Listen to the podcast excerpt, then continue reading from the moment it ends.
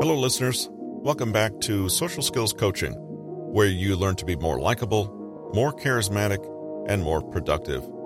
Today is May 19th, 2022.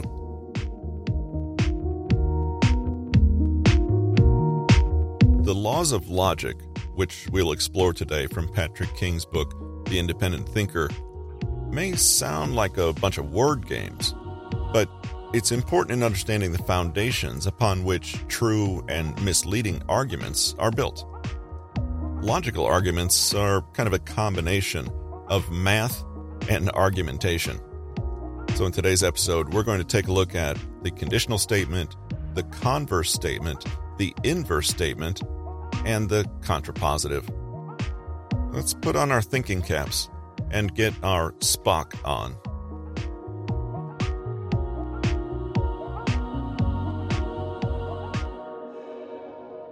A final element of not trusting your instincts is recognizing how the laws of logic work, or don't, in what you observe, see, and hear. Used correctly, the laws of logic will lead you to the naked truth. Ignored, you'll be blindfolded by others. Just like with cognitive biases, by nature the laws of logic go unnoticed. It's rare that we dissect statements from a logical perspective, and that makes for habitually sloppy arguments and poor understanding. If something sounds credible, we deem it credible. There's a funny, if somewhat cynical, piece of advice for people who are a little unsettled about speaking in public. If you can't dazzle them with brilliance, baffle them with BS. In this context, BS does not stand for Bachelor of Science. We've all been in conversations in which we realize that the person we're speaking with is saying something wrong. For whatever reason, their words don't add up.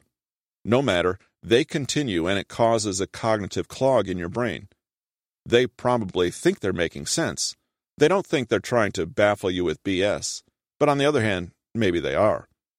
They might be trying to convolute your thinking with distorted logic and crazy talk. Whatever the case, you can't quite put your finger on what's rubbing you the wrong way, and thus can't form a rebuttal. They continue to gloat and build their argument on a house of cards. The problem isn't with your comprehension or ability to think. In fact, it's the opposite.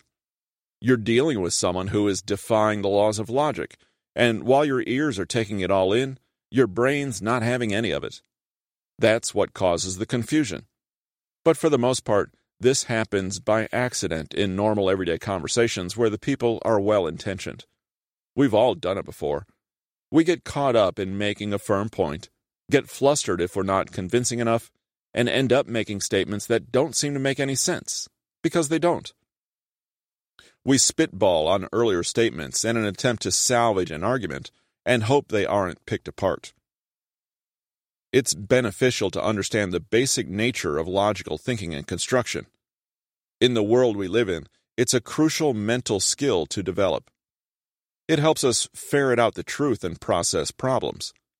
It imparts the ability to parse arguments and statements and know if they need to be dealt with. This is one of Aristotle's main legacies to the world. As a quick example, a friend may be trying to remember the shoes they were wearing a particular day. They say, If I was wearing sandals, they were red. So far, so good.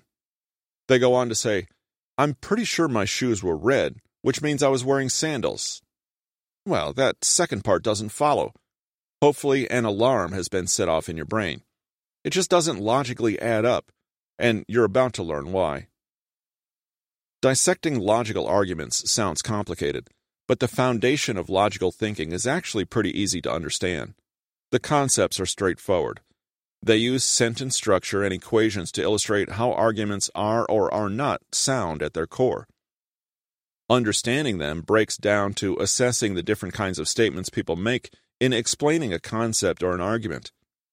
Here, We'll go over four of the most often used laws of logical statements, two of which are actually illogical.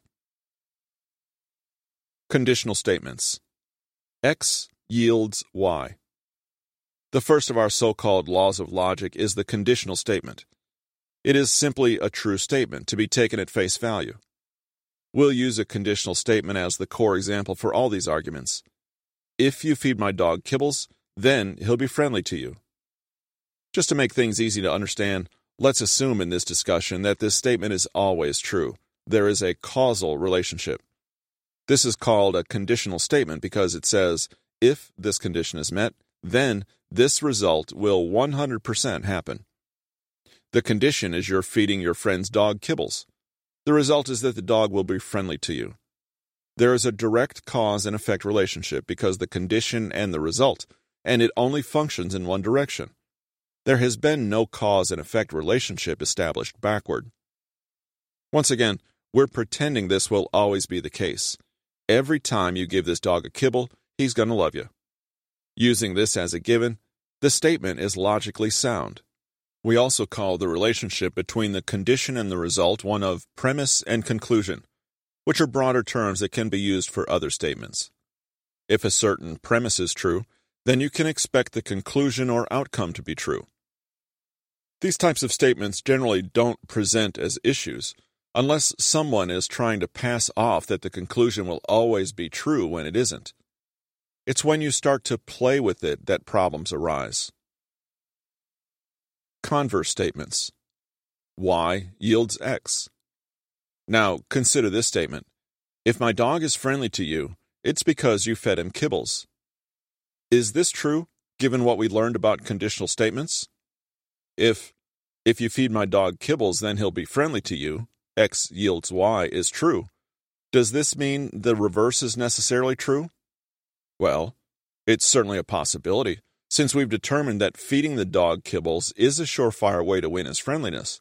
But is it the only way to make the dog friendly? Maybe you petted him. Perhaps you spoke to him in a gentle, friendly tone of voice.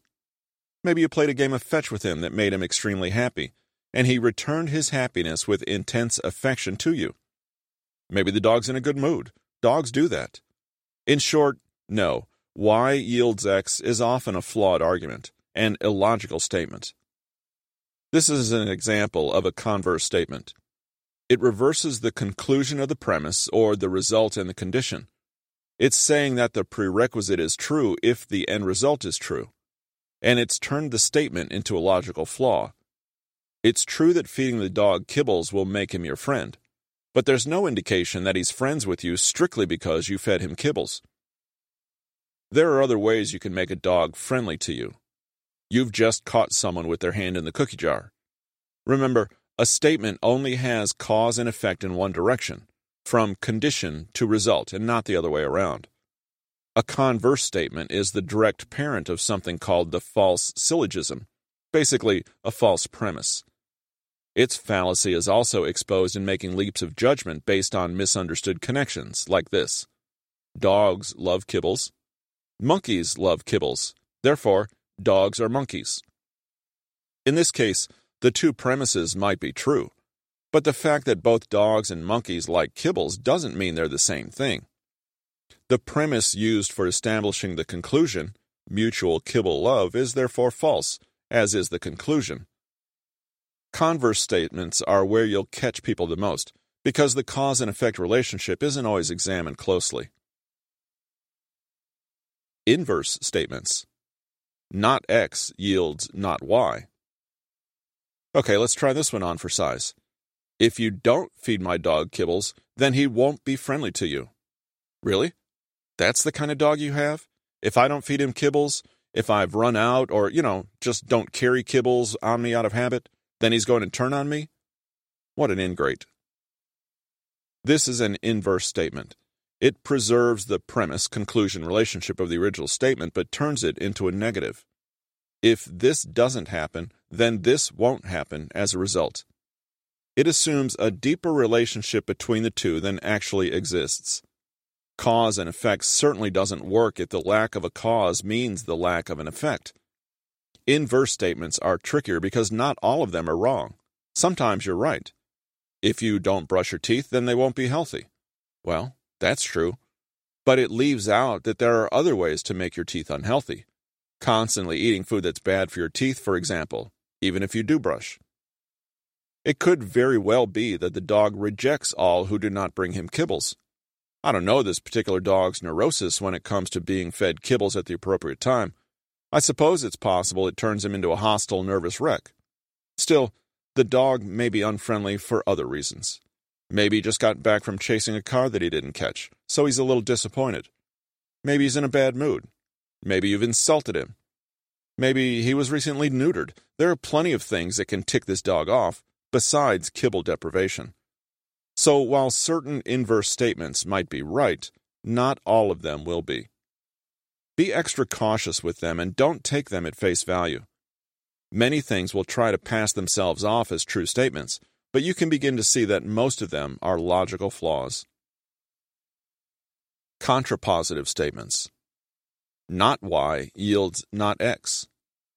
These are statements that negate both the premise and the conclusion, both backward and forward.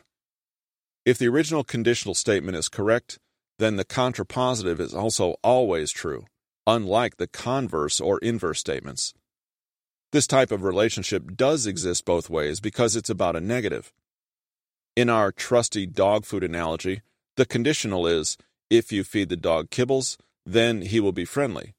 And the contrapositive would be if my dog is unfriendly to you, then you didn't give him kibbles. This is true. This is always true. There could be many reasons why the dog is being a jerk. See above. But one thing's for sure. If he's unfriendly, then for sure you haven't given him any of his cure all kibbles. If you did, the dog would be more agreeable. But he isn't, so you haven't. Remember, that part is a given. So if the result is not true, then the given is also not true. Another quick example. If you go swimming, you will be wet. What does the contrapositive statement sound like? If you are not wet, you did not go swimming. That certainly seems to make sense.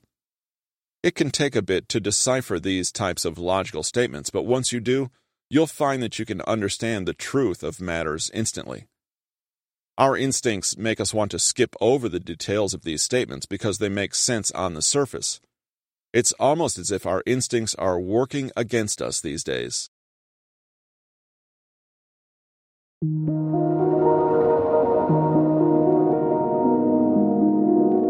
Now, that wasn't so bad, was it?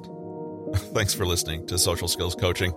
If you like what you just heard, we hope you'll pass along our web address, newtonmg.com and bit.ly slash pk consulting. And please leave us a review or a rating on whatever platform you're finding this information. This has been a Newton Media Group production. Join us again on Monday for the next episode of Social Skills Coaching.